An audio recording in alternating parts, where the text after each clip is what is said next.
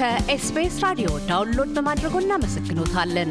ሙሉ ፕሮግራሙን እንዴት ማድመጥ እንደሚችሉ ለመረዳት SBS dot com dot au slash Amharic ይጎብኙ። ሰላም ጤና ይስጥልኝ ውድ የ SBS ሬዲዮ ተከታታዮች እንደምን ሰነበታችሁ። ከሳምንት እስከ ሳምንት ለእናንተ ይሆናሉ ብለን የምናስባቸውና ወደ እናንተ ጆሮ የምንልካቸውን ማህበራዊ፣ ፖለቲካዊና ኢኮኖሚያዊ ጉዳዮች ላይ ትኩረት የሚያደርጉ ዝግጅቶቻችን ቀንና ሰዓታቸውን ጠብቀው መድረሳቸውን ቀጥለዋል። ለዛሬ ከስነ ጽሑፉ መስክ ከዘውጉ አንጓ መዘን ግጥምን ካባ እናለብሳለን። እናንተም በሁሉም አማራጮች ከእኛ ጋር በመሆን ግጥምን ካባ ታለብሱ ዘንድ ጋበዝን። መልካም ቆይታ። አብራችሁ ያላችሁት ከኤስቢኤስ ራዲዮ የአማርኛው ዝግጅት ጋር ነው። የስነ ግጥምን ብያኔ አስመልክቶ ብዙ ጽንሰ ሀሳቦች ይተነተናሉ። የግጥም ምንነት፣ ግጥም ምንድን ነው? የግጥም አይነቶች፣ ግጥም ከሌሎች የስነ ጽሑፍ ዘውጎች አንጻር እንዴት ይታያል? ገጣሚስ ማን ነው? ባለቅኔና ገጣሚስ ምንና ምን ናቸው? የሚሉና በርካታ ሀሳባዊ ክርክሮች በሁሉም አቅጣጫዎች ይሰማሉ። በስተመጨረሻም ብያኔ ለመስጠትና ከአንድ ድምዳሜ ለመድረስ አስቸጋሪ በመሆኑም ግጥምን ወይም ስነ ግጥምን ሁሉም በገባውና አውዱ በተገለጠለት ልክ እየበየነው መጓዙን ቀጥሏል። ከዚህ የከፍተኛ ትምህርት ተቋማት ጽንሰ ሀሳቢ ውርክብ ጥናትና ምርምር ባሻገርም ገጣሚያኑ ተደራሲያን ላይ በሚያሳድሯቸው ስሜቶችና መልእክቶች አንጻርም የየራሳቸው መለያ ቀለማት እየተበጀላቸው ይቀጥላሉ። በዚህ ረገድም በኢትዮጵያ ከቀደምቶቹ ገጣሚያን ሎሬት ጸጋዬ ገብረ መድኅን፣ አብየ መንግስቱ፣ ገብረ ክርስቶስ ደስታ፣ ዮሐንስ አድማሱ፣ ኃይሉ ጎመራው እያልን ጀምረን ከዘመነኞቹ ገጣሚያንና ኤፍሬም ስዩም ድረስ በርካታ ወንድና እንስት ገጣሚያንን ልንጠራ ይቻለናል። ክቡር ዶክተር ከበደ ሚካኤልንም ሳንዘነጋ ማለታችን ነው።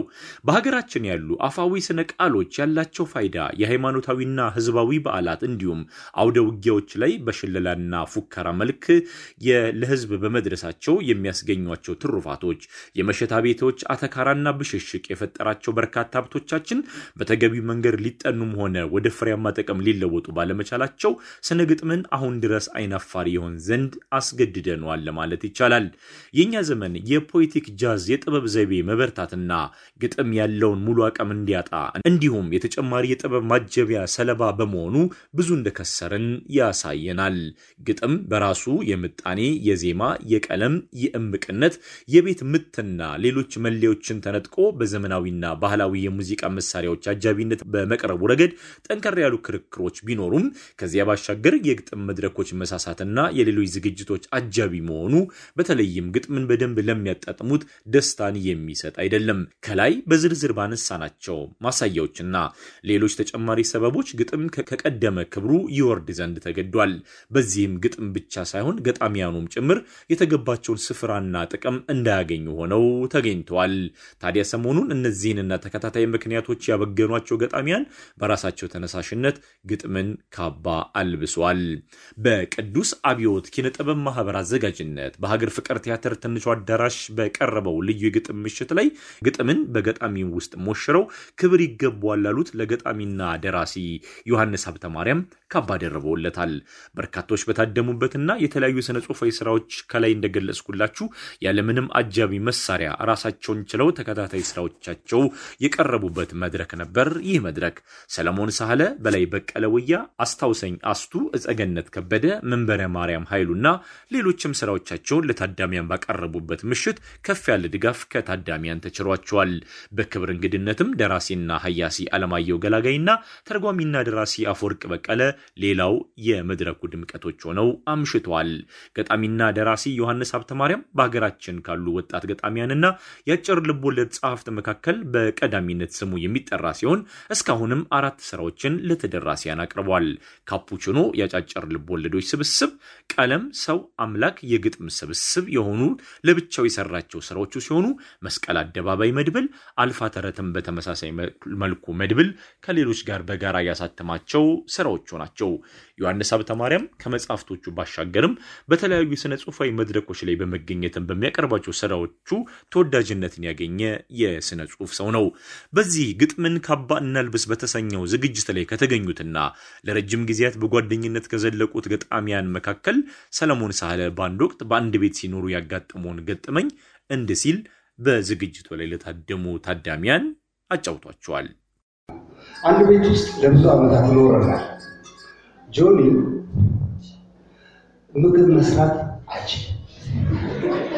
የእውነት ምግብ መስራት አይችልም። እኔ በጣም ወዳለሁ አንድ ቀን እየሞተ ነው። አንድ ቀን አንተ እስከ መቼ ነው ምግብ ማትሰራው? ነገ ጠዋት አንተ ነው ቁርስ የምትሰራው አሉ። ሁለት እንጀራ አለ። ጠዋት ተነስተሽ ዘይቱ ምን ምኑም አለ እንደዛ ይዘውድ ትሰራለህ። እሺ እና ጠዋት ተነሳ። ሽንኩርት ብዙ ደቂቃ ወሰደ። ዶሮ እንደዛ ተለያዩ ሲታጠብ አልደረሰብህ። ትንሽ ቆይ ትንሽ ቆይ ብቻ ሲብላላ ምናምን ምናምን ከዛ እንጀራው ሲገባው እንሰማለን። አልደረሰም። ሁለት እንጀራ ነው ድስት ውስጥ ያደረገው። አይ ትንሽ ቀጠን ብሎብኛል ዛሬ ያንተን ቁርስ ነው የምንበላው። እንጀራ ገዝተናልና አወቀ በእውነት ነው የምነግራችሁ። ሄደ እንጀራ ገዝቶ መጣ። ሶስት እንጀራ ገዝቶ መጣ። ትንሽ ቀጠን ይባላል።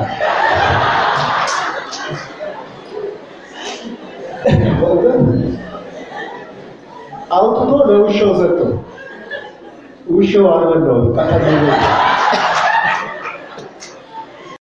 የዮሐንስ ሀብተ ማርያምን ስራዎች በተለይም የጫጭር ልቦለዶቹን የተለዩነት አንስታ በጽሑፍ የተነተነችው ፍሎረንስ አበበ ደግሞ እንዲህ ትላለች። የዮሐንስ አተራረክ የራሱ የሆነ የትም ቦታ ወድቆ ብታገኙት የእርሱ መሆኑን ለመለየት የማያስቸግር አተራረክ አለው። አብዛኞቹ ታሪኮቹ ሀላ የተጀመረው ፐላይ የሚያበቁ አይደሉም። ይህም ማለት መጀመሪያ መሀልና መጨረሻ ወይም መደምደሚያ በሚል አወቃቀር የሚቀርቡ አይደለም ማለት ነው።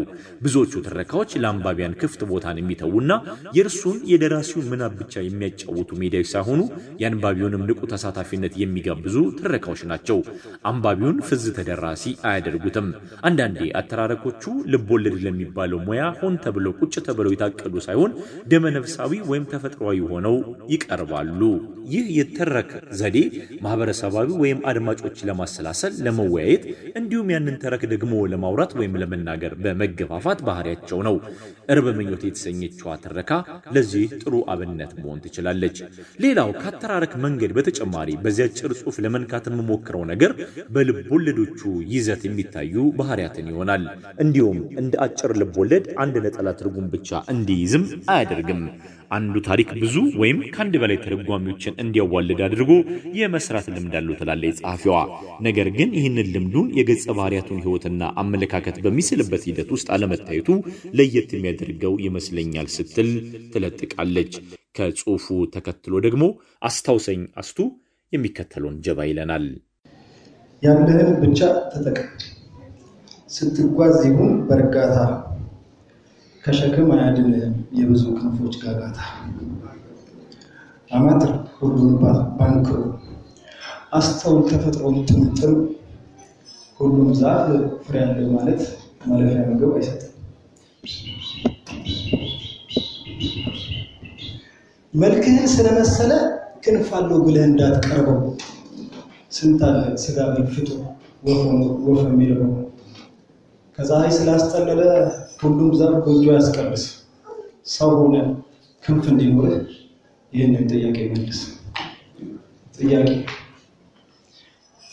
እንግዲህ ይህ ነው ጥያቄ።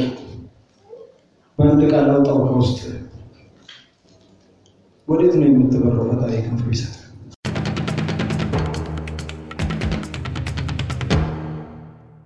ወደ ጸሐፊው ሐሳቦች እንመለስ። በነገረ ጉዳይ ምርጫዎችም በዘልማድ በጣም የላቁ ከፍ ያሉና ዝቅ ያሉ ርዕሰ ጉዳዮች ብሎ የሚያበላልጣቸው ሐሳቦች የሉትም ትላለች ዮሐንስ ሀብተ ማርያምን ጸሐፊዋ። እንዲያውም እነዚህን ተለምዷዊ ምደቦችን አደባልቆ በመጠቀም አንድ ታሪክ ይሰራባቸዋል። ሲያደባልቃቸው ደግሞ አንዳቸው ለአንዳቸው እንዳይስማሙ አድርጎ አይደለም። በታሪክ ነገራው ውስጥ ያንን ያህል ጨለምተኛና ቆዛሚ ባይሆኑም የብዙሃኑን እውነት ወይም reality ከተለመደው ተደራሲያኑ በታሪክ ቦታ ራሳቸው ራሳቸውን አስቀምጠው የትረካው አንድ አካል ሆኖ በሚያነቡበት ሂደት ድንገት እንደ ደራሲ ጣልቃ በመግባትና ፍሰቱን በማናጠብ የሚያነቡት ነገር ቅልጥ ያለ ፈጠራ ታሪክ እንደሆነ ጥቆማ ሰጥቶ ይወጣል። ልቦለድ እያነበብን እንደሆነ እንድንረሳው አይፈልግም። ሌላው የድርሰቶቹ ገጸ ባህሪያትን በተመለከተ የተወሰነ ነገር ማለት ከተቻለ ቀደም ሲል እንዳነሳናቸው ያተራረክ መንገዱ፣ የርዕሰ ጉዳይ አጠቃቀምና ሌሎችም ሁሉ የገጸ ባህሪያቱ አፈጣጠርም እንዲሁ ዘለማዳዊ አይነት አይደሉም ትላለች። አብዛኛው የሰው ልጅ ለሚጠቀማቸው ነገሮችም ያንን ሊያል ሲለፍ አይታይም። አብዛኛው የሰው ልጅ እንደ ዘበት በሚያልፋቸው ነገሮች ደግሞ ሊታመም ይችላል ትላለች። ሰናይና እኩይ ተብሎ የሚመደቡ ማንነትም በገጸ ባህሪያት ውስጥም አናገኝም ስትል ትቀጥላለች። እነዚህና ሌሎች ሀሳቦችን ደግሞ ኋላ ላይ እንመለሳለን። እስኪ በመድረኩ ላይ ከቀረቡ ግጥሞች መካከል ተወዳጁ ገጣሚ በላይ በቀለ ወያን አድምጠን ተመልሰን እንምጣ። ሁሌ እየቀጠረች ሁሌ እያረፈደች ሁሌ የምትቀረው ገጣሚው በሙሉ አንዲት ሴት ነው እንዴ በጋራ የሚያፈቅረው?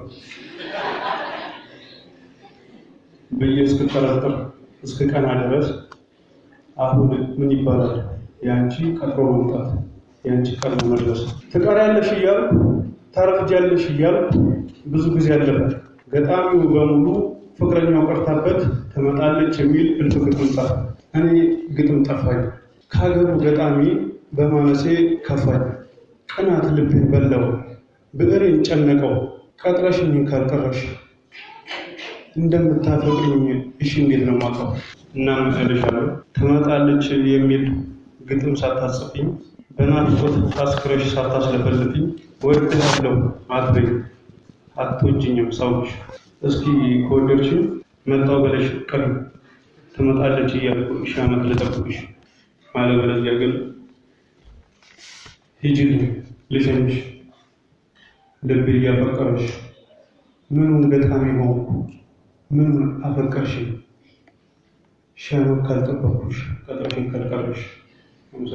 ከበላይ በቀለ ግጥም አቅርቦት ስንመለስ የምናቀርበው ሐሳብ ደግሞ እንደዚሁ ጸሐፊዋ ቀደም ሲል ማለትም ፍሎረንስ አበበ ስለ ዮሐንስ ሀብተ ማርያም ስራዎች ያቀረበችውን ሐሳብ እንቀጥላለን ማለት ነው። ስትቀጥል የተረካዎቹን ጭብጦች ስናይ ደግሞ ከላይ በጥቂቱ እንደተጠቀሰው መራራ ምጸቶች እንደ ልዩ ምልክቶችን ይጠቀምባቸዋል ዮሐንስ ሀብተ ማርያም።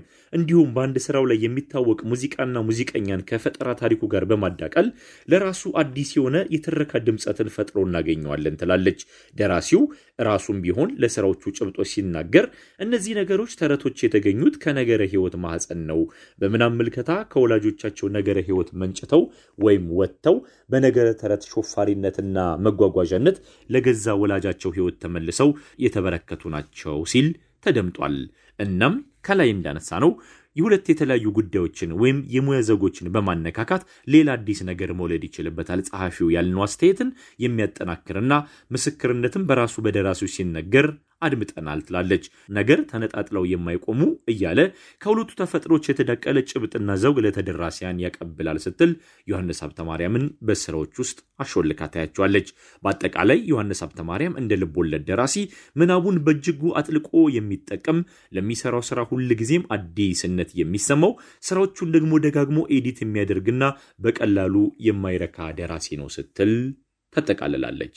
በዚህ ግጥምን ካባና ልብሰው በተሰኘው የሀገር ፍቅር ቲያትር ዝግጅት መጠናቀቂያ ላይም በክብር እንግዶቹ ምክንያት ገጣሚና ደራሲ ዮሐንስ ሀብተ ማርያም በታዳሚያኑ ሞቅ ያለ ጭብጨባ ታጅቦ ካባ ተደርቦለታል። ለሰራውም ስራ ክብር ተሰጥቶታል። በመድረኩ ላይ የታደሙ ገጣሚያንና የሥነ ጽሑፍ ባለሙያዎች እንደዚሁም የክብር እንግዶችና ታዳሚዎችም ለዮሐንስ ሀብተ ማርያም ስራዎቹ ለዮሐንስ ሀብተ ማርያም ስራዎች ያላቸውን ከፍ ያለ አድናቆት ገልጸውለታል። እንግዲህ ለዛሬ በለን ያሰናዳ ነውና ለእናንተ ለአድማጮቻችን ያጋራናችሁ ግጥምን ካባና ልበስ የተሰኘው መርሃ ግብር ላይ ታደምን ከወዲያ ወዲህ ነገሮችን ፈትሸን ከመድረክ የሰበሰብናቸውን ድምፀቶች ለእናንተ አቅርበን ያሰናዳ ነው አጠቃላይ መርሃ ግብራችን በዚህ ይጠናቀቃል። ሳምንት ዳግም እንገናኛለን። በፍቃዱ አባይ ለኤስቤስ ሬዲዮ ከአዲስ አበባ እያደመጡ የነበረው የኤስቢኤስ አማርኛ ፕሮግራምን ነበር። የፕሮግራሙን ቀጥታ ስርጭት ሰኞና አርብ ምሽቶች ያድምጡ። እንዲሁም ድረገጻችንን በመጎብኘት on demand እና በ SBS mobile app ማድመጥ ይችላሉ። ድረገጻችንን SBS dot com dot au Amharic ን ይጎብኙ።